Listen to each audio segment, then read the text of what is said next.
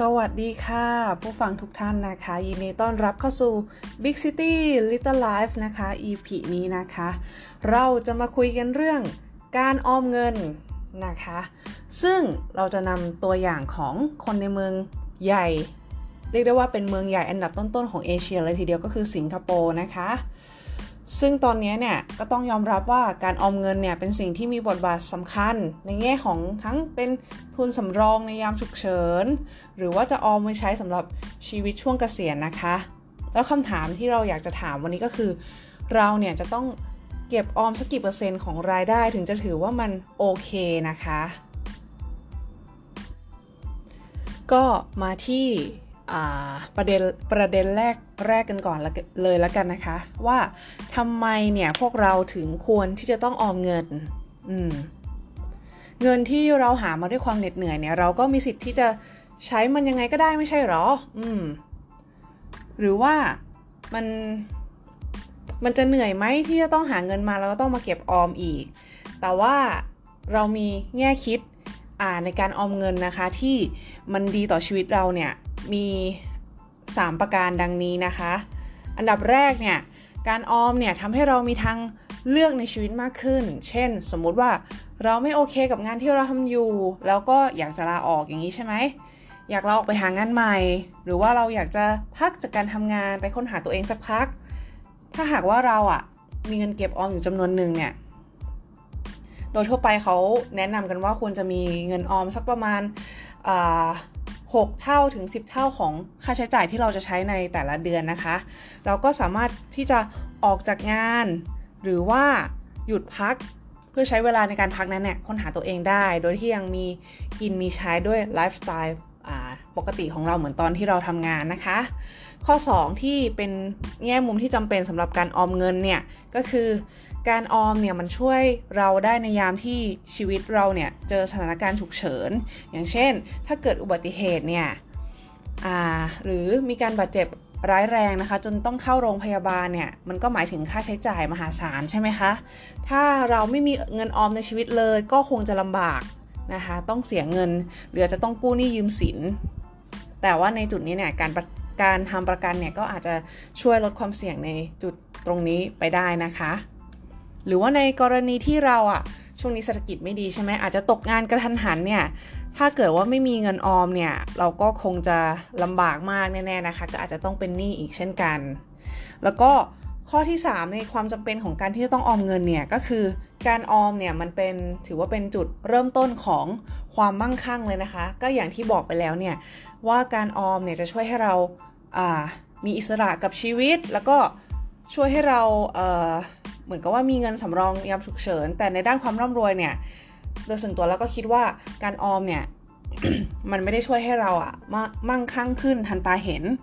แต่มันเป็นจุดเริ่มต้นของความมั่งคั่งนะคะ ก็คือ ถ้าคุณมีรายได้สมมุติว่าอะเดือนละห้าหมื่นนะคะ แล้วคุณเนี่ย แล้วคุณเนี่ยออมเงินอ่าอ่าตีซะห้าสิบเปอร์เซ็นต์ละกันเดือนละสองหมื่นห้าพันบาททุกเดือนนะคะ ซึ่งก็ถือเป็นอัตราที่สูงมากๆแล้วนะคะ เมื่อเทียบกับกับรายได้ ถ้าคุณเริ่มต้นสมมุติว่าทำงานแล้วก็ออมเงินตั้งแต่อายุ 25 ปี แล้วเกิดคุณเกษียณตอนอายุ 55 เนี่ย เงินออมในวันนี้ของคุณเนี่ยเเงินออมในตอนเกษียณของคุณเนี่ยจะมีค่าเท่ากับ 9 ล้านบาทเลยนะคะ ซึ่งคิดดูดีๆ สมมุติว่าถ้าคุณถ้าคุณแบบอ่าเสียชีวิตตอนอายุ 85 อย่างนี้ อีก 30 ปีหลังเกษียณนี้นะคะ จริงๆแล้ว เราก็ไม่แน่ใจว่าเงินออมนี้เนี่ย มันจะพอใช้สำหรับการใช้ชีวิตโดยที่ไม่มีรายได้เข้ามาไปอีก 30 ปีหรือเปล่า เพราะว่าเงินเฟ้อเนี่ยมันก็ขึ้นทุกๆ ปีเนาะแต่อ่าอย่าเพิ่งหมดหวังค่ะ ถ้าเกิดว่าคุณเอาเงินออมก้อนนี้นะ ไปลงทุนอะไรสักอย่าง แล้วก็ได้ผลตอบแทนสัก 5%ต่อปี พอจนถึงปีที่คุณอายุ 55 ก็คือปีที่คุณเกษียณจากการทำงานเนี่ย คุณจะมีเงิน ออมที่นำไปลงทุนนี้เนี่ยเพิ่มมูลค่าเป็นถึง 21 ล้านบาทในทางกลับกัน ถ้าเกิดว่าคุณเนี่ยไม่มีเงินออมตรงนี้เลยเนี่ย การเริ่มต้นในการลงทุน การสะสมความมั่งคั่ง มันก็จะไม่เกิดขึ้นถูกไหมคะ อะคิดดูง่ายๆถ้าคุณไม่ออมเลย วันที่คุณเกษียณคุณอาจจะศูนย์บาท แต่ถ้าคุณออม คุณออมเฉยๆนะ สมมุติว่ามีรายได้ 50,000 ใช่ไหมออมเฉยๆไป ตั้งแต่อายุ15 25 จนถึง 55 เนี่ย คุณจะมีเงินเก็บ 9 ล้าน แต่ถ้าคุณนำเงินออมนั้นเนี่ยไปลงทุนด้วย แล้วมีผลตอบแทน 5%นะคะ คุณก็จะมีเงินเก็บถึง 21 ล้านบาทในการเลี้ยงชีพตัวเอง ไปจนกว่าคุณจะเสียชีวิตอะนะคะ ก็ถึงได้บอกว่าเงินออมนี่แหละค่ะเป็นจุดเริ่มต้นของความมั่งคั่งของเรานะคะ ถ้าเรานำไปลงทุนให้ถูกวิธีค่ะ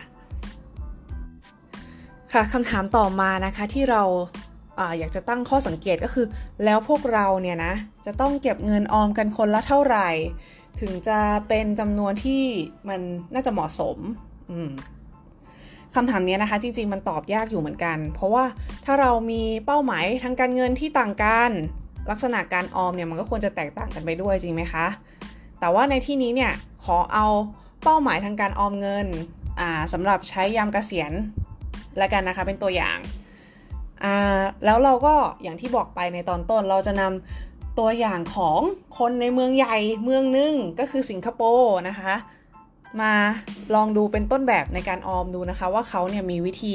การเก็บออมเงินเพื่อเกษียณอายุอย่างไรนะคะอ่าโดยทั่วไปสำหรับคนทำงานมนุษย์เงินเดือนชาวไทย หรือว่าคนส่วนใหญ่เนี่ยก็จะได้ยินกันมาว่า ต้องออมอย่างน้อย 10%ของรายได้ในแต่ละเดือนใช่ไหมคะ ซึ่งเราเนี่ยก็สงสัยมากเลยว่าไอ้ตัวเลข 10%เนี้ยมันมาจากไหน แล้วก็มันพอหรือเปล่าสำหรับถ้าเราจะมีเป้าหมายเก็บออมเพื่อเกษียณนะคะ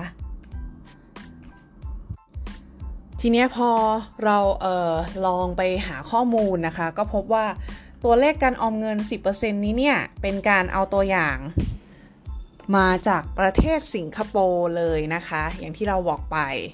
ที่รัฐเขาเนี่ยรัฐบาลของสิงคโปร์เนี่ยจะมีการส่งเสริมให้ประชาชนเนี่ยเก็บออม 10%ของรายได้ในทุกเดือน แต่ว่านอกเขายังมีอะไรนอกเหนือจากนั้นนี่ค่ะ แต่ว่านอกเหนือจาก 10%นี้เนี่ยคนสิงคโปร์เนี่ยยังมีการออมรูปแบบบังคับที่เรียกว่า Central Provident Fund นะคะ หรือว่าชื่อย่อคือ CPF นั่นเองนะคะ ซึ่งแนวคิดของ CPF เนี่ยก็คล้ายๆกับกองทุนสำรองสำรองเลี้ยงชีพในบ้านเรานะคะ ที่จะเป็นการออมเงินโดยหักจากรายรับในแต่ละเดือน เพื่อเป็นทุนไว้ใช้ยามเกษียณ แต่ว่าลักษณะของสิงคโปร์เนี่ยจะต่างจากไทยก็คือจะหัก 20%ของรายรับ และบริษัทที่คุณทำงานเนี่ยเขาก็จะสมทบอีก 17%เลยทีเดียวนะคะ ถือว่าเยอะมากๆเลย ไปจนถึงเมื่อคุณทำงานจนถึงอายุ 55 ปีเลย เท่ากับว่า อาตะกี้สนับสนุนให้ออม 10%ใช่ไหม รวมกับ CPF เท่ากับว่าการออมภาคบังคับของคนสิงคโปร์เนี่ย จะมีมากถึง 37%ของรายรับในแต่ละเดือนเลยทีเดียวอะเดี๋ยวนะคะ ขอโทษที เท่ากับว่าคุณเนี่ย จะลงทุนใน CPF 20%แล้วก็บริษัทเนี่ยจะ สมทบให้คุณอีก 17%รวมเป็น 37%ถูกไหมคะ แล้วตะกี้นี้ที่บอกไปว่ารัฐบาลเนี่ยส่งเสริมให้ออมคนละ 10%รวมๆแล้วเนี่ยคนสิงคโปร์เนี่ยเขาจะมีเงินออม คิดเป็นสัดส่วนของรายได้ในแต่ละเดือนเนี่ยถึงประมาณ 47%ก็คือเกือบ 50%ของรายได้เลย ซึ่งมันก็ลองมาคิดดูเรามันเป็นโลจิกที่สมเหตุสมผลนะคะ เพราะว่าอะคิดดูสมมุติว่าเราเริ่มทำงานกันตอนอายุ 25 ปีเนาะ จนเกษียณที่ 55 ก็เท่ากับว่าตีซะว่าเราเนี่ยทำงาน 30 ปีถูกไหม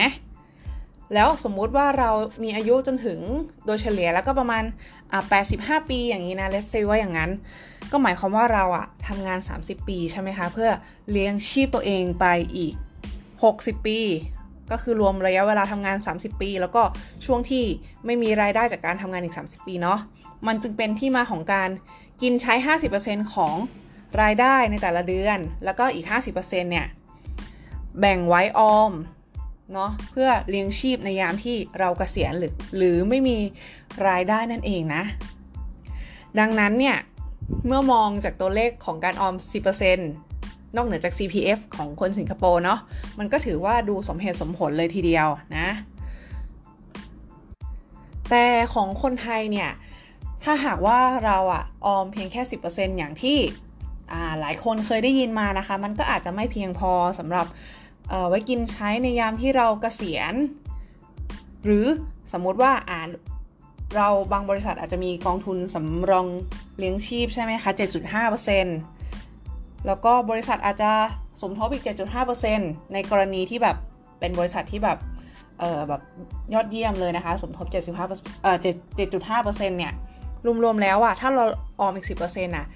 ยังมีเงินเก็บออมแค่เพียง 25%ของรายได้ ซึ่งมันก็ถ้าคิดแบบโลจิกตะเกียที่ว่าเราทำงาน 30 ปีเพื่อเลี้ยงตัวเอง 60 ปี มันก็อาจจะไม่เพียงพอนะคะ ดังนั้นเนี่ย หากเป็นไปได้เนี่ย ทางเราเนี่ยก็อยากจะแนะนำให้ท่านผู้ฟังเนี่ยเออออมเงินนะคะ เมื่อรวมๆกับการลงทุนในกองทุนสำรองเลี้ยงชีพ รวมในจ้างสมทบด้วย หรือว่าถ้าเป็นข้าราชการเนี่ยก็รวมกับกองทุนบำเหน็จบำนาญข้าราชการนะคะ ให้รวมๆแล้วเนี่ยได้ไม่ต่ำกว่าสัก 50%ของรายได้ในแต่ละเดือนของคุณ เพื่อไว้ใช้สำหรับการเลี้ยงชีพในยามเกษียณ เพื่อให้ไลฟ์สไตล์ของคุณตอนเกษียณไปแล้วเนี่ยมันไม่แตกต่างจากไลฟ์สไตล์ของคุณในตอนทำงานมากจนเกินไปนักนะคะ แล้วก็ถ้าเป็นไปได้เนี่ยก็ลองหาโอกาสจาก เอาการเอาเงินออมเนี่ยไปลงทุนให้ได้ผลตอบแทนให้มากขึ้น มันก็จะเป็นการเหมือนกับว่าให้เงินทำงานนะคะแล้วก็มีรายได้เข้ามาอีกทางหนึ่งนะคะ แต่ว่ายังไงทั้งนี้ทั้งนั้นการลงทุนก็มีความเสี่ยงนะคะ ก็ตัดสินใจให้ดีว่าผลิตภัณฑ์ในการลงทุนตัวไหนเนี่ยที่เหมาะกับคุณนะคะ แล้วก็ลองดูค่ะ เชื่อว่า